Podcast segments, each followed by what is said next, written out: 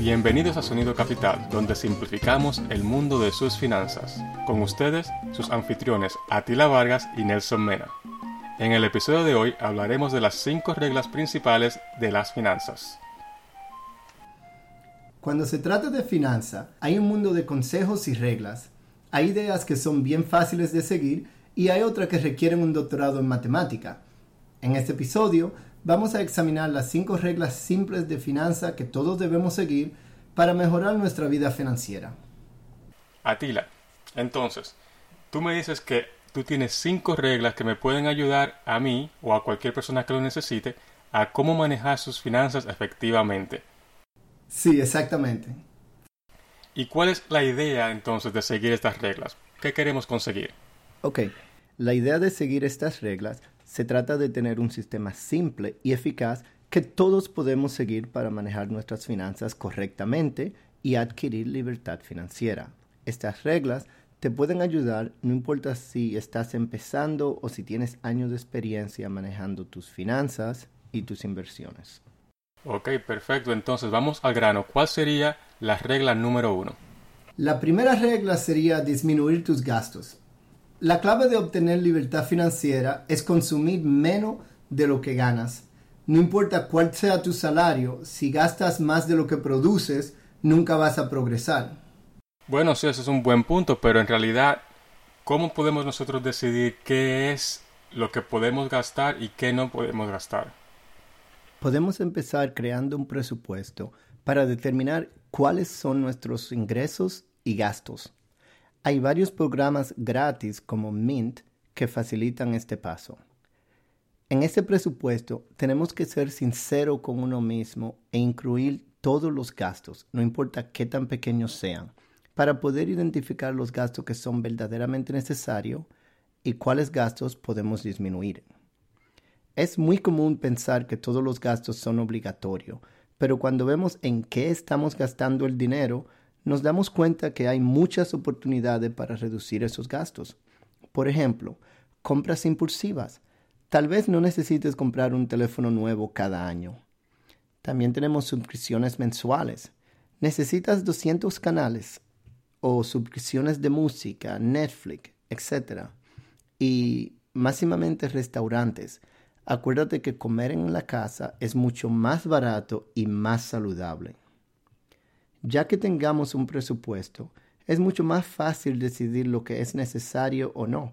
Así podemos cumplir con nuestras obligaciones y a la vez mejorar nuestra economía. Pero déjame hacerte una pregunta. Sí, estoy de acuerdo en eso de disminuir los gastos, pero ¿significa eso que no podemos disfrutar de nada porque no vamos a gastar en nada que no sea lo necesario? Esa es una pregunta excelente y la respuesta es tener un balance.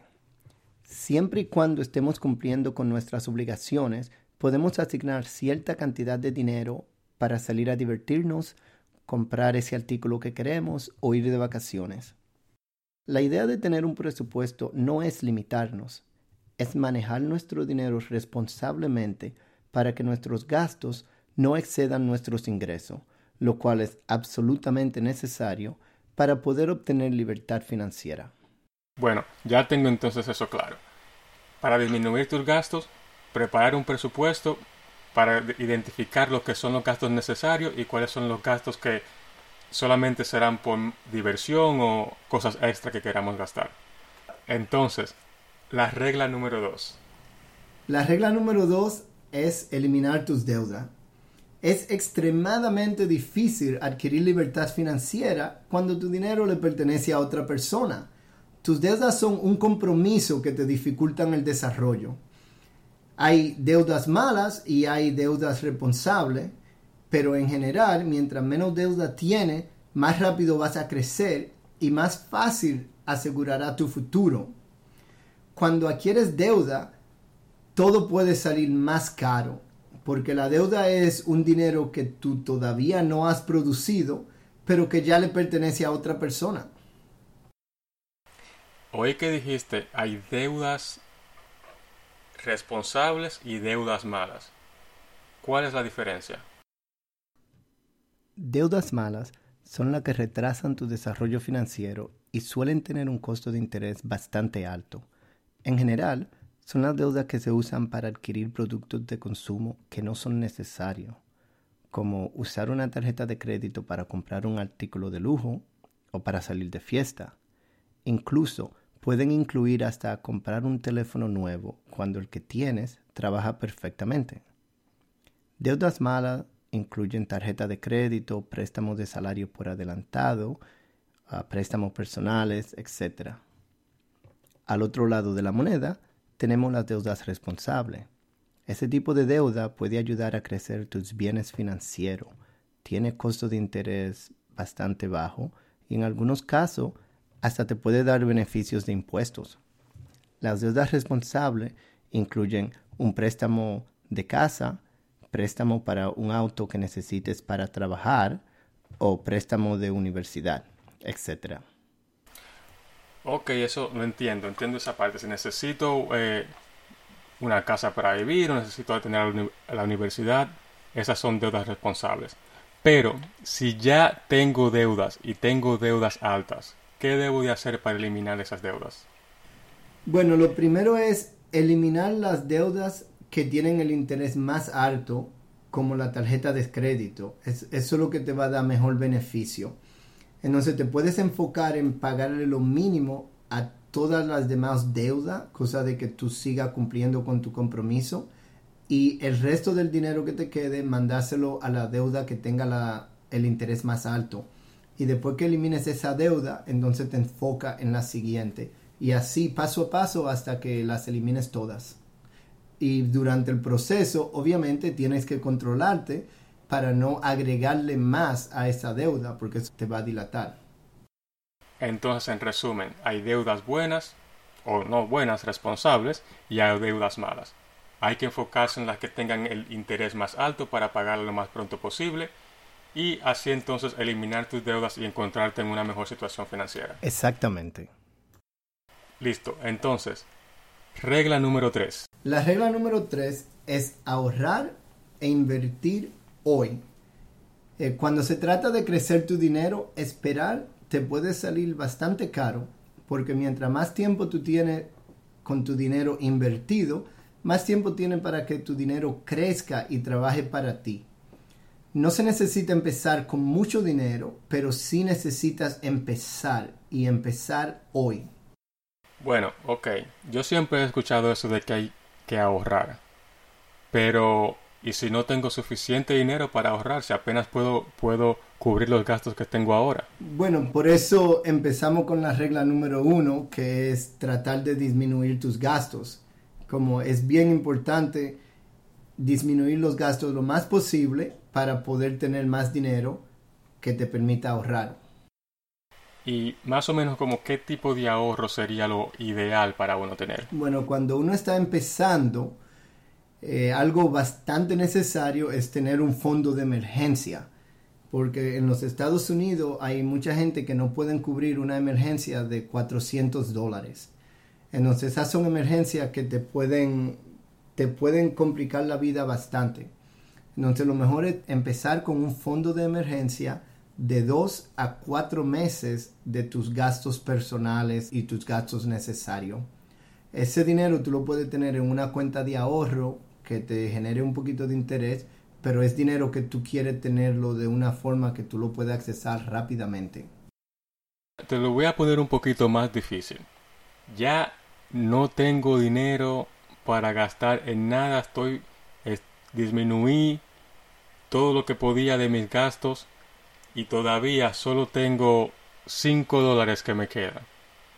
Le tiro las manos al aire y digo, nada, lo gasto o lo ahorro. Si solamente te quedan 5 dólares, aunque suene poquito, ahorrar 5 dólares es mejor que ahorrar cero. Así que no importa con qué tan poquito tú empieces, acuérdate que lo principal es empezar. Porque no solamente se trata de ahorrar dinero, también se trata de aprender el proceso. Y de la forma que aprendemos el proceso es ahorrando.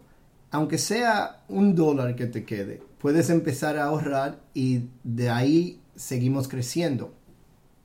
Bueno, entonces me parece bien. Es decir, me estás diciendo que ahorrar, ahorrar ahora y ahorrar por más poco que tenga ahorrar, al menos para empezar. Sí.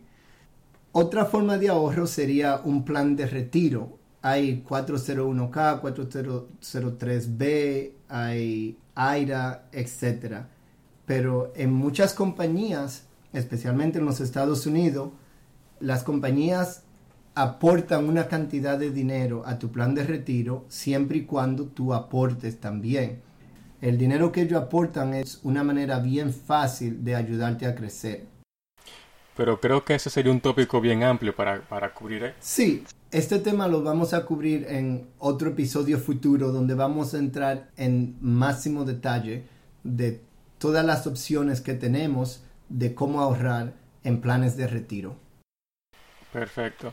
Entonces, ¿cuál sería la regla número 4? La regla número 4 sería simplificar.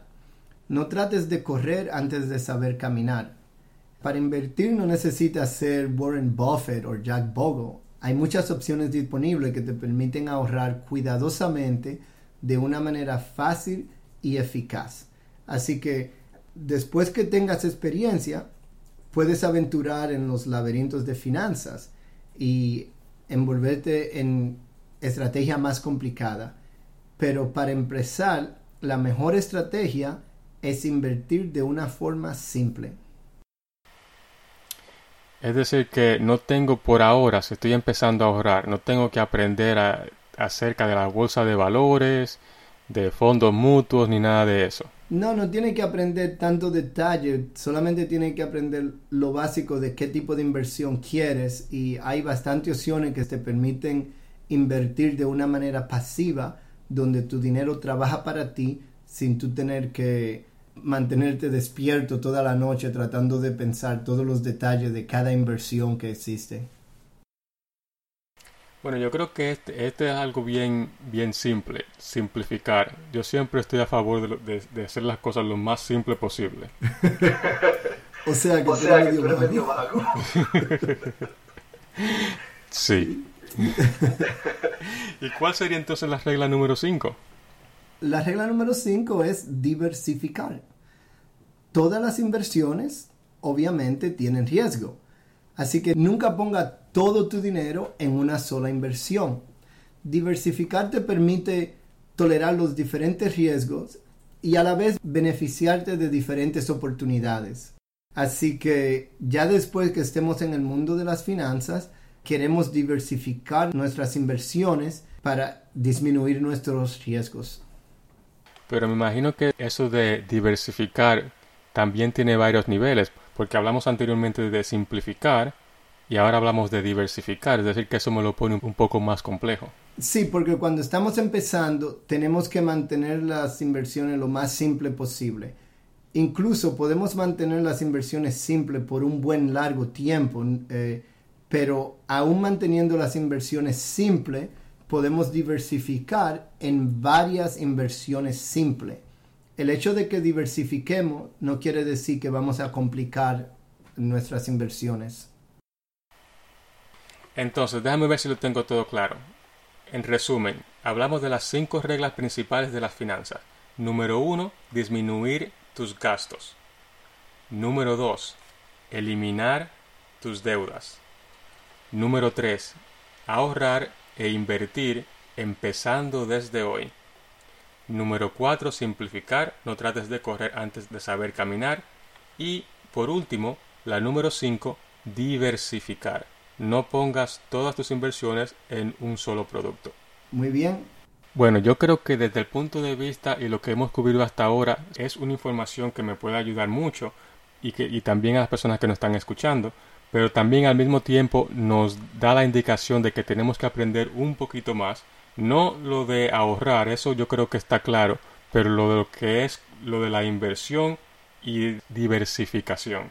Sí, en los episodios futuros Vamos a cubrir cada uno de estos temas en más detalle para darle a nuestros seguidores paso por paso cómo ahorrar, cómo eliminar deuda, cómo diversificar y simplificar, etc. Oh, perfecto. Entonces voy a estar esperando esos episodios nuevos con ansia. Gracias por compartir este momento con nosotros.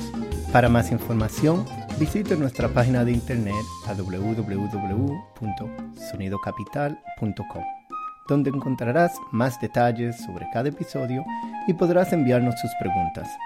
Hasta la próxima.